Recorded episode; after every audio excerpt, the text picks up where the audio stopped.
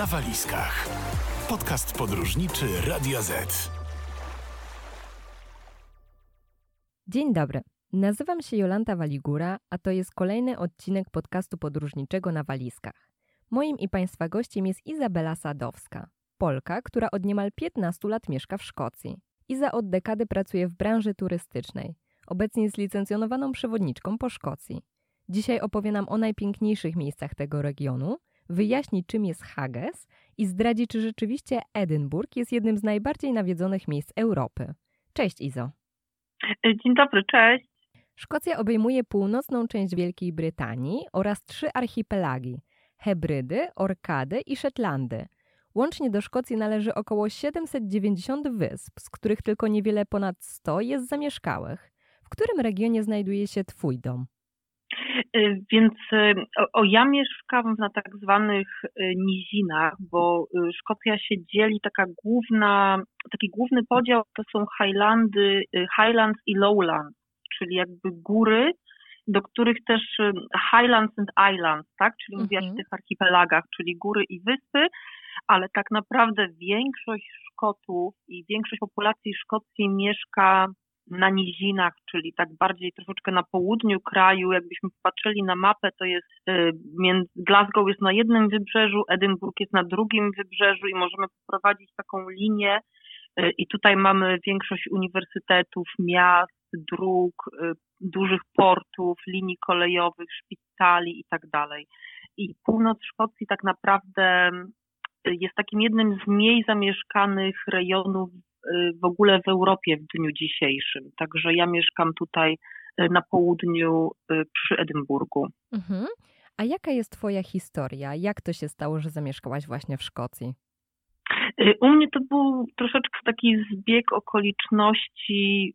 15 lat temu w Polsce było ciężko o pracę, tutaj to życie było łatwe, można było znaleźć bez problemu pracę. No a potem tak powoli się zakochiwałam w Szkocji i zostałam po prostu. Jak już się związałam z turyzmem i zaczęłam studiować historię, geologię i sztukę Szkocji i tak dalej, więc w tym momencie nawet byłoby mi ciężko zmienić kraj, bo poświęciłam dużo czasu i pracy na, na rozwój tej kariery zawodowej w przewodnictwie. Mhm. Myśląc o Szkocji, przychodzą nam na myśl przede wszystkim zamki, jeziora, mhm. owce, których żyje tu więcej niż ludzi i produkcja whisky. Z czego jeszcze mhm. słynie, może z takich mniej oczywistych rzeczy, ten kraj? Tak, to są takie romantyczne wizje Szkocji, mgła, duchy i, i ruiny zamków.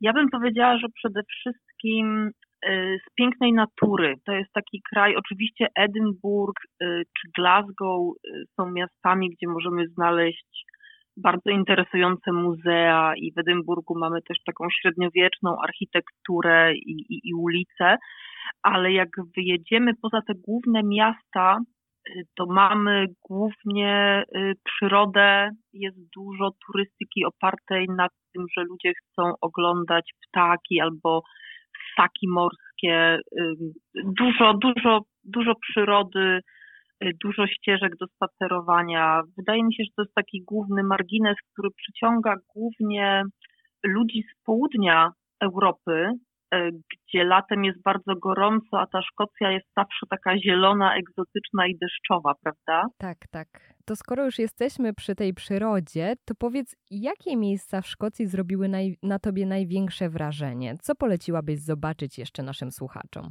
To jest bardzo trudne pytanie, ponieważ troszeczkę zależy od naszego gustu, natomiast na mnie zawsze bardzo duże wrażenia robią wyspy. Wspomniałaś o archipelagach, więc y, Orkady i Szetlandy są inne niż hybrydy, prawda? Y, Orkady i Shetlandy to są tak zwane Western Isles, one są na północy, y, tam są bardziej płaskie tereny, mało zalesione, dużo klifów i dużo archeologicznych zabytków I, i, i, rzeczywiście to jest fascynujące, bo na Orkadach na przykład możemy znaleźć wioskę starszą niż piramidy egipskie, która ma ponad 5000 y, lat. To jest taki ewenement, bo w ogóle W tamtych czasach budowano domy mieszkalne z drewna i one nie przetrwały praktycznie nigdzie na świecie, natomiast tam nie było drewna i zostało to wybudowane z kamienia, więc y, są zarówno grobowce, jak i kręgi kamienne, y, takie jak Stonehenge na przykład, ale również taka wioska, gdzie możemy zobaczyć, jak takie domy normalnych ludzi wyglądały. Natomiast hybrydy są przepiękne, bo mają białe plaże, na których leżą foki na kamieniach obok drogi. I to wygląda troszeczkę jak Karaiby, tylko jak dotkniemy wody i poczujemy, jaka jest zimna, to się, to się zorientujemy, że to nie są Karaiby, ale krajobraz jest zachwycający. I do tego są jeszcze góry oczywiście. Y, także troszeczkę zależy od, od naszych upodobań, ale tak naprawdę jest bardzo, bardzo duży wybór. Ta północ jest przepiękna. Jest jeszcze południe, bo jest jeszcze przepiękny region na południe od Edynburga, tak zwane Borders i Dumfries i Galloway, gdzie zazwyczaj nie ma za dużo turystyki i tam można znaleźć troszeczkę więcej spokoju też. Mhm. Także bardzo jest dużo do wyboru pięknych miejsc, w zależności czy nas bardziej interesuje archeologia, czy, czy właśnie na przykład spacery na łonie natury. Mhm. A tych wysp, tak jak powiedziałaś, na niektórych ta populacja to, to jest jedna, dwie osoby, więc te zamieszkałe wyspy, to się zmienia ich liczba, jest około 90, między 91, 93 tak zazwyczaj, ale też są przepiękne i no ciężko byłoby wszystkie zobaczyć. Ja nie widziałam wszystkich jeszcze. No właśnie, dużo mówisz o tych wyspach, a jak tam dotrzeć? Promem, samolotem? Na niektóre można dostać się samolotem, to jest natomiast troszeczkę droższa opcja. Promy są bardzo łatwo dostępne. Szkocki rząd dopłaca do tych połączeń, ponieważ nie chcą, żeby się te wyspy wyludniły, więc to jest naprawdę mała opłata żeby przepłynąć promem, z tym, że później, jeżeli na przykład chcemy zwiedzać takie wyspy, to jednak warto mieć wypożyczony samochód. Wiem, że to często przeraża kierowców, ponieważ jest lewostronny ruch. Natomiast w Szkocji bardzo łatwo się jeździ, bo respektują prawa, jeżdżą spokojnie i to jest takie, takie przyjemne, bezstresowe, bezstresowa jazda, bym powiedziała. Natomiast na tych wyspach rzeczywiście mamy sporo takich e, dróg, e, gdzie jest tylko jeden pas, czyli trzeba jechać wolno. Jak ktoś jedzie z naprzeciwka, to są takie miejsca do wymijania. Ale jeżeli jesteśmy na wakacjach i nigdzie nam się nie spieszy, to, to też może być e, rodzaj przygody. Ale jak najbardziej promem są nawet takie bilety że można kupić jeden bilet, który nas upoważnia do przepływania z wyspy na wyspę. Z tym, że ja bym nie planowała za wielu wysp, na przykład e, pięciu na, na, na tydzień, e, bo jednak warto mieć kilka dni na, na jedną. Słuchasz podcastu podróżniczego Radia Z. Kilka miesięcy temu wydawnictwo podróżnicze Time Out opublikowało ranking najlepszych miast świata 2022 roku. Pierwsze miejsce w zestawieniu zajął właśnie wspomniany już przez Ciebie Edynburg. Doceniono przede wszystkim piękno stolicy Szkocji, a także bogatą ofertę atrakcji kulturalno-rozrywkowych. Zwrócono też uwagę na to, że miasto bez problemu można zwiedzić pieszo. Dodałabyś coś e, jeszcze do tego? Tak, to jest prawda. Ten, to, to centrum y, łatwo sobie zwiedzić pieszo. Edynburg nie jest taką ogromną metropolią. To też powoduje to, że tutaj się bardzo przyjemnie żyje i tutaj często ludzie mówią po angielsku it's big enough and small enough, czyli jest wystarczająco duży, żeby mieć właśnie atrakcje y, kulturalne, y, ale jest wystarczająco mały, że wciąż możemy spotkać znajomych na ulicy przez przypadek. Ja bym dodała, że jest Y, morze.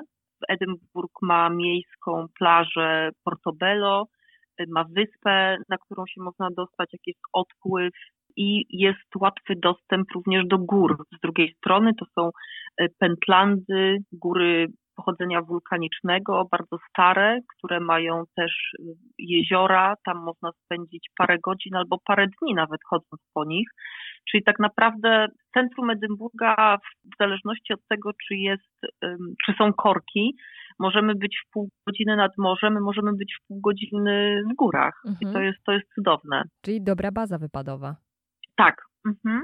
Niektórzy twierdzą, że Edynburg jest jednym z najbardziej nawiedzonych miast Europy. Podobno straszy m.in. w zamku, na cmentarzu Greyfriars czy w Mary King's Close. Część zwiedzających czuje się w tych miejscach źle, mają zdarzać się nawet zasłabnięcia. Słyszałaś o tym? Rzeczywiście tak się dzieje?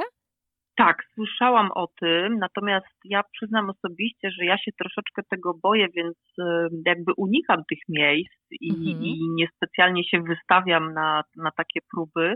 Natomiast od wielu ludzi rzeczywiście słyszałam y, te historie i nawet miałam przyjemność oprowadzać Parę lat temu była taka duża hiszpańska e, wycieczka i jeden z panów był słynnym pisarzem e, w Hiszpanii, który się zajmuje głównie UFO. E, mhm. Druga pani jest pisarką, która się zajmuje duchami, a trzeci pan był z Discovery Channel Spain. I oni przyjechali z całymi takimi aparatami właśnie do mierzenia energii i różnych rzeczy i głównie chodziliśmy po cmentarzach i no zapewniali mnie, że, że właśnie y, ma, mieli dziwne rezultaty na, na tym sprzęcie całym, który przywieźli i że jest to rzeczywiście jeden z takich regionów, y, który słynie z tego. Natomiast ja osobiście nigdy jakby nie chodzę w te miejsca w nocy, żeby sprawdzić, czy to jest prawda, bo się po prostu boję. W Szkocji jest bardzo dużo jezior. Najpopularniejszym jest bez wątpienia Loch mhm. Ness, z którym związana jest pewna legenda. Niektórzy twierdzą, mhm. że zamieszkuje je stwór morski, tak zwany potwór z Loch Ness. A co na ten temat sądzą Szkoci? Wierzą w tę legendę?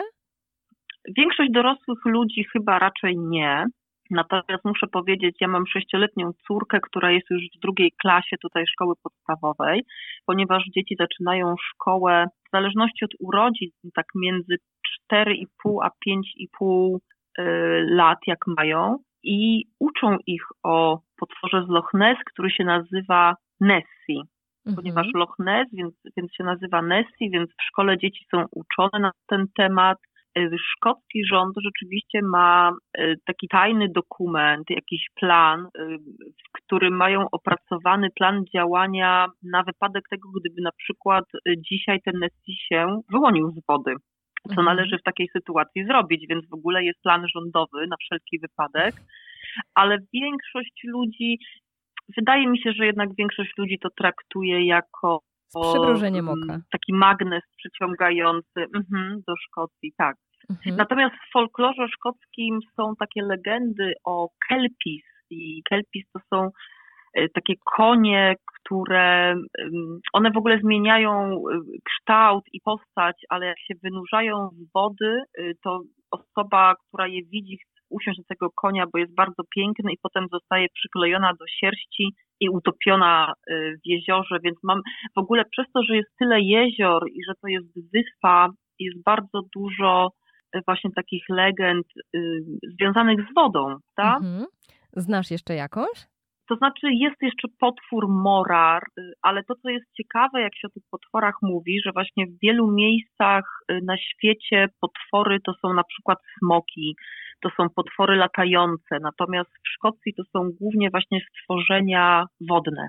W jeziorze Morar jest, jest kolejny potwór, także, także to wszystko jest związane jest taka historia, że jeden z Kelpis się zakochał w dziewczynie, którą postanowił, postanowił jej nie właśnie nie topić, ale żeby zamieszkała z nim na dnie jeziora. Natomiast jej było zimno, więc jej codziennie przynosił drewno i rozpalał ogień na dnie jeziora. Pamiętajmy, że to legenda, mhm. ale w ten sposób lokalni mieszkańcy sobie tłumaczyli taką mgłę która codziennie się pojawiała nad tym jeziorem, że, że to jest właśnie przez tą różnicę temperatur, przez ten dym, który od tego e, jeziora wychodzi jakby.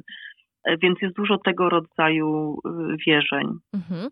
To jak już jesteśmy przy tych fantastycznych stworach, to warto tutaj wspomnieć, że zwierzęciem narodowym Szkocji jest, uwaga, jednorożec. Podobno ma ono reprezentować suwerenność tego narodu i przypominać o walkach Szkotów o niepodległość, ale nie tylko. Według mitologii jednorożec i lew były uważane za wrogów, a ponieważ lew został wybrany zwierzęciem narodowym Anglii, to Szkoci zdecydowali się właśnie na jednorożca, który jest w stanie go pokonać. To prawda? Tak, to prawda, natomiast nie mamy żadnych dowodów. To są wszystko, y, bardzo ciężko dotrzeć do jakby y, korzenia dlaczego to jest jednorożec, Właśnie to są tylko takie teorie, najprawdopodobniej właśnie ta jego niezwykła siła, y, taka niewinność, czystość, takie legendarne zwierzę. Mhm. I rzeczywiście Anglia ma trzy lwy, wierzyło się w to, że jednorożec może pokonać lwa, więc najprawdopodobniej y, ma to duże znaczenie. Natomiast każdy król chciał być porównywany do króla zwierząt, więc Szkocja też ma swojego lwa y, w herbie.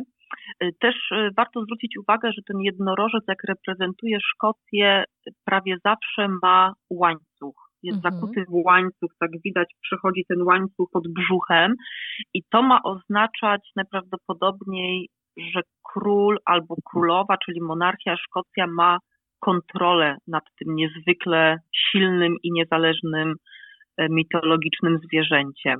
Mhm. A powiedz proszę, jacy są Szkoci? Mówi się, że to bardzo tolerancyjny i otwarty naród, ale podobno też bardzo oszczędny. Jak to jest? Ja nie bardzo lubię wchodzić w stereotypy, bo, bo, bo bardzo się tego też boję też często, bo tak mi się wydaje, że może mój ogląd, mimo że jestem tutaj 15 lat, jest nie do końca y, reprezentacyjny. Natomiast jeśli chodzi o otwartość i tolerancję, to jak najbardziej, jeśli chodzi o emigrantów, religię, tak naprawdę nie ma takich pytań osobistych tutaj. To jest uważane za niegrzeczne. Na przykład zapytać kogoś, ile zarabia, czy chodzi do kościoła, albo na kogo głosował. Mhm. Także widzę, że rzeczywiście ta tolerancja i ta otwartość, nawet powiedziałabym, że widzę bardzo dużą różnicę, bo ja mieszkałam też w Hiszpanii przez jakiś czas. Jest nie do pomyślenia, żeby ktoś na przykład skomentował czyjś wygląd w jakikolwiek sposób. Tak naprawdę można nawet złożyć skargę na policję, jeżeli hmm. e, ktoś coś takiego zrobi. To są nasze osobiste sprawy, jakby nasze ciało, nasza religia, nasze zarobki i tak dalej, więc jest taka bardzo duża tutaj niezależność. Jeśli chodzi o oszczędność, e, to spotkałam się e, rzeczywiście czasami z takimi sytuacjami, że ludzie patrzyli bardzo dokładnie, co ile kosztuje. Natomiast jak tak porównuję też z Polską, to na przykład tutaj bardzo często Szkoci jedzą w restauracjach. Mhm. Więc to mi się na przykład kłóci z takim no tak. obrazem oszczędności, prawda? Bo jednak lubią wychodzić, lubią jeść w restauracjach, lubią wypić parę drinków, wziąć taksówkę do domu i tak dalej, więc na przykład na to wydają pieniądze. Mhm. A jak myślisz, czego my Polacy możemy uczyć się od Szkotów? Czy jest w ogóle coś takiego? Dla mnie tutaj takim dużym kontrastem jest taka organizacyjność na takich różnych poziomach, że jakby to wszystko tutaj jakoś działa, nie ma dużo kradzieży, jeszcze w ogóle jak nie było tyle emigracji, teraz w Edynburgu i w Glasgow już tego nie znajdziemy, ale jak pojedziemy na północ, na wyspy, to na przykład się można spotkać z takimi sklepikami, gdzie nikogo nie ma i są tylko ceny wystawione, jest skrzyneczka na pieniądze. E, i ludzie sobie ważą produkty, zapisują co kupili. E, ja kiedyś byłam w szoku, bo na jednej z wysp trafiłam do takiego sklepu, gdzie były materiały i to były ręcznie tkane materiały z wełny, które były w ogóle bardzo drogie i tam stały w tym sklepie wszędzie i ciężko mi było w to uwierzyć, że, e, że właśnie jest e, na tyle dużo takiego zaufania między ludźmi, e, mało kradzieży, tego, tego rodzaju rzeczy organizacyjne wydaje mi się, że to jest bardzo dobry przykład, który stąd idzie. Mhm. No właśnie, mówisz o tej emigracji. Wiadomo, że Szkocja mhm. to popularny kierunek emigracyjny, między innymi wśród Polaków. Powiedz, czy sama spotykasz dużo rodaków? Tak, bardzo dużo. Ciężko mi czasami, ciężko mi wiedzieć, czy to są osoby, które tutaj mieszkają, czy na przykład przyjechały na wakacje, ale patrzyłam nawet rano dzisiaj na statystyki, więc około 92 tysięcy Polaków e, mieszka w Szkocji i w ogóle około 8% szkockiej populacji to są emigranci. Czyli tak naprawdę to nie jest tak strasznie dużo, z tym, że tutaj są wyłączeni z tego Anglicy, bo oni na to patrzą jako nie Brytyjczycy, Mhm. bo jest też sporo Anglików, którzy mieszkają w Szkocji, Y, ale jakby właśnie największą grupą y, pośród tej emigracji są Polacy i stanowią 23% z tych 8% y, osób, które się nie urodziły tutaj.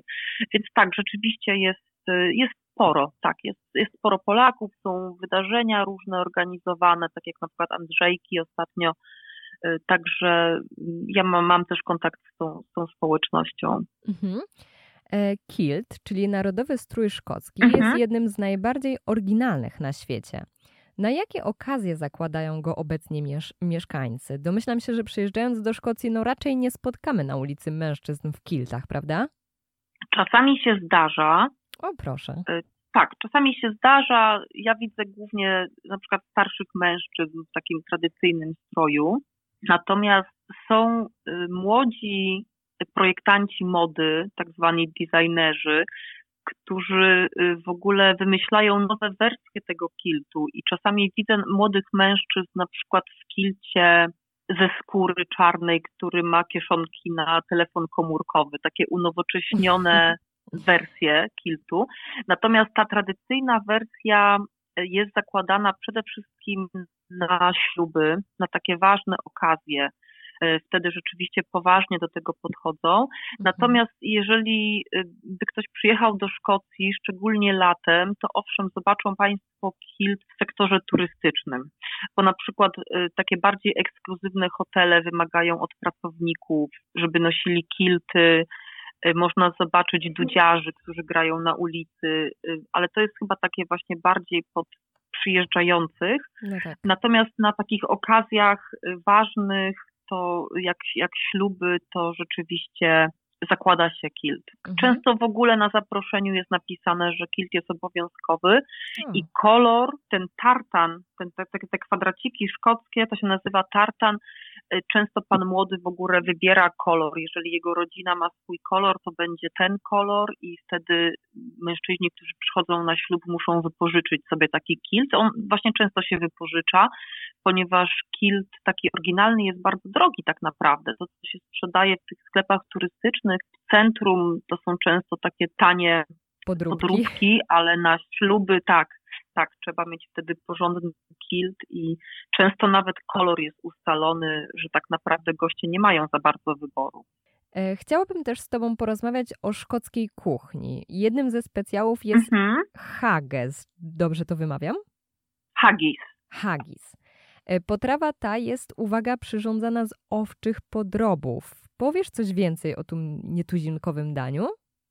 Tak, y, owcze podroby, one są wymieszane z cebulą, nie mąką owsianą, tylko takim owsem jak do owsianki, Mhm. y, tłuszcz, przyprawy i to tradycyjnie było zaszyte i duszone w owczym żołądku, natomiast w dniu dzisiejszym się często używa takich sztucznych osłonek, żeby ten haggis zrobić Mhm. Y, i nie brzmi to zbyt zachęcająco, W natomiast Jest dosyć pikantne, tak, jest to dosyć pikantne, ma taką orzechową konsystencję i takim typowym daniem jest haggis, nips and tatis.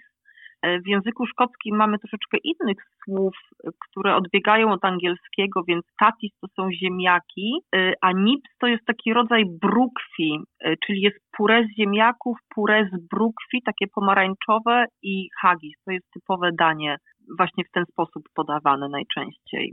Jest bardzo dużo zup. Troszeczkę tak jak w Polsce, to jest taki kraj, gdzie często jest zimno, więc te zupy są bardzo popularne. Są zupy z wędzonych ryb, ze śmietaną, porem. Y, Bardzo dużo różnego rodzaju zup y, się je w Szkocji. I w ogóle muszę powiedzieć, że Szkocja ma bardzo dobrą jakość produktów spożywczych. Y, Wiem, że jest taki stereotyp, tutaj nikt nie przyjeżdża, żeby się delektować jedzeniem, natomiast wszyscy mi mówią, że się je o wiele lepiej niż y, w Anglii, bo często mam wycieczki, które od 10 lat oprowadzam, które przyjeżdżają z Londynu na przykład do Szkocji. Y, Szkocja eksportuje bardzo dobrej jakości baraninę, y, dziczyznę, owoce morza, ryby, ale w ogóle produkty mleczne jak jogurty, sery, warzywa. Jak się wie, gdzie kupić, to można naprawdę bardzo dobrze w Szkocji jeść, bo produkty są bardzo, bardzo dobrej jakości. Nie jest to kraj, gdzie jest gorąco, więc nie ma, nie używa się dużo pestycydów i tak dalej, więc bardzo często naprawdę y, można bardzo dobrze zjeść tutaj. Mhm. A jak ceny? Ceny. Ja nie mam za bardzo porównania już teraz z Polską, bo ja nie mieszkam ponad 15 lat w Polsce, więc troszeczkę mi jest ciężko porównywać. Natomiast y, moi znajomi, którzy przyjeżdżają y, z Polski, jak idą na zakupy do sklepu, to są bardzo zdziwieni, bo mówią, że zapłacili praktycznie tyle samo, e, co w Polsce, a mimo wszystko zarobki są o wiele większe. Mhm. Natomiast w restauracjach najczęściej jest najtaniej e, w dzień, bo podczas lunchu często są takie właśnie zniżki i oferty, natomiast już kolacje e, to już jest większy wydatek w restauracji. Słuchasz podcastu podróżniczego Radia Z. Pogoda w Szkocji jest bardzo zmienna. Wyczytałam, że popularne tutaj jest powiedzenie: Jeśli nie podoba ci się pogoda, poczekaj minutę. Kiedy Dokładnie. Kiedy zatem najlepiej odwiedzić ten region? W które miesiące pogoda jest najmniej kapryśna? Statystycznie poleca się kwiecień i maj. Mhm. To są takie miesiące, gdzie statystycznie jest najmniej deszczu i jest bardzo dużo światła. W zimie o 3.34 jest ciemno, y, są silne wiatry, chociaż ja teraz patrzę przez okno i mam mróz i piękne, piękne słońce i zero wiatru. Y, natomiast rzeczywiście jest deszcz, jest wiatr, mamy za to bardzo czyste powietrze przez wiatr, a dzięki deszczowi mamy whisky, bo też Szkoci mówią, że dzisiejszy deszcz się zmieni w whisky później.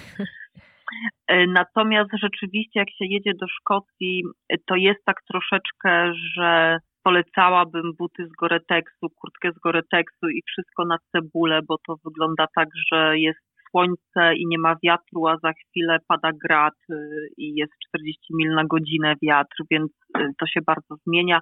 Ale kwiecień, maj statystycznie to są takie suche miesiące, Natomiast lipiec, sierpień y, to są już takie miesiące, gdzie jest bardzo dużo odwiedzających, więc jeżeli ktoś lubi tak sobie na spokojnie pozwiedzać zabytki, y, to na przykład nie polecałabym Edynburga, bo wtedy się zaczyna jeden z największych na świecie festiwali teatralnych. Y, The Fringe i Edinburgh International Festival. Jeżeli ktoś lubi sztukę, teatr, muzykę, karnawał nieustanny, to, to wtedy jak najbardziej, ale jak ktoś tak na spokojnie sobie chciałby Szkocję pozwiedzać, to ten lipiec, sierpień jest bardzo przeludniony tutaj. Mhm, to ten festiwal trwa przez dwa miesiące?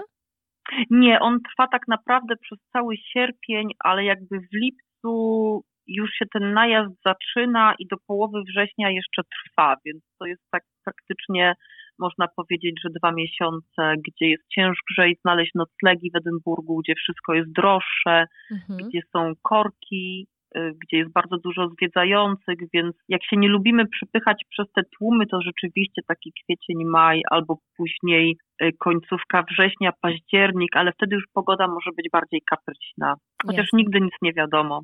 To jeszcze powiedz na koniec, jakie są plusy, a jakie minusy życia w Szkocji? Jakie ty dostrzegasz wady i zalety po tych 15 latach?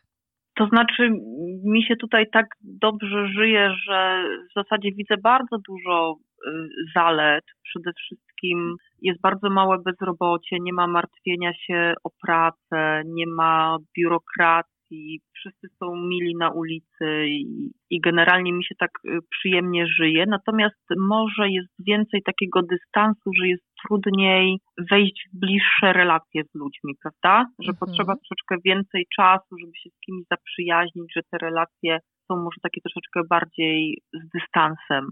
No właśnie, to, to też jest ciekawe, bo z jednej strony mówisz, że jest tutaj wielka ufność, bo no, w niektórych sklepach nie ma mhm. nawet sprzedawców, a z drugiej strony jest jednak ten dystans, tak? który też można by pomyśleć, że jest związany z brakiem zaufania do drugiego człowieka. Mhm.